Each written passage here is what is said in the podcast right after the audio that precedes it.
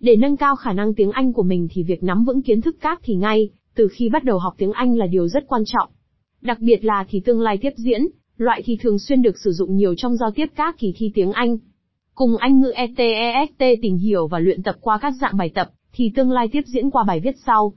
Hy vọng qua các dạng bài tập thì tương lai tiếp diễn, từ cơ bản đến nâng cao phía trên sẽ giúp bạn thành thạo điểm ngữ pháp này một cách dễ dàng. Để cải thiện nhanh chóng khả năng tiếng Anh của mình, bạn nên tìm kiếm một trung tâm uy tín để theo học, và Anh ngữ ETEST là một trong những cái tên hiện được nhiều bạn ưu ái lựa chọn.